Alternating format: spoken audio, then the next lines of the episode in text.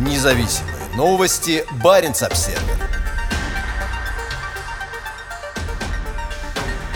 Последний поезд, соединявший Россию и Европу, прекращает работу. Поезд «Аллегра» между Хельсинки и Санкт-Петербургом совершит свой последний рейс в воскресенье.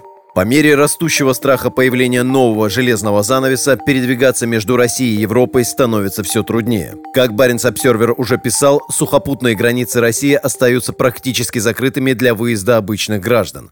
Утверждается, что это по-прежнему связано с коронавирусом. Воздушного сообщения между Россией и Европой сейчас нет за некоторыми исключениями, такими как Белград и Стамбул. Теперь же приостанавливается и железнодорожное сообщение между Россией и Европой. С понедельника перестает ходить поезд «Аллегра» между Санкт-Петербургом и финским Хельсинки. Как сообщает финская государственная железнодорожная компания VR, последний поезд из Хельсинки выйдет в воскресенье утром, а в последний раз из Санкт-Петербурга в столицу Финляндии он отправится днем. Министр по европейским делам и управлению имуществом Финляндии Тюти Тупурайнен заявила газете Хельсинкин Санамат, что эксплуатация поезда более нецелесообразна. За последние несколько недель на Аллегро из России выехали тысячи граждан страны. Теперь россиянам, направляющимся в Европу, придется летать зарубежными авиакомпаниями через Турцию, Среднюю Азию, Китай или Ближний Восток. Через неделю после начала Путиным войны против Украины национальный авиаперевозчик Аэрофлот объявил о приостановке остановки всех международных рейсов за исключением Беларуси. Сообщается, что в апреле возобновится рейс из Москвы в Шри-Ланку. В планах у Аэрофлота также рейсы в Тегеран, Бишкек,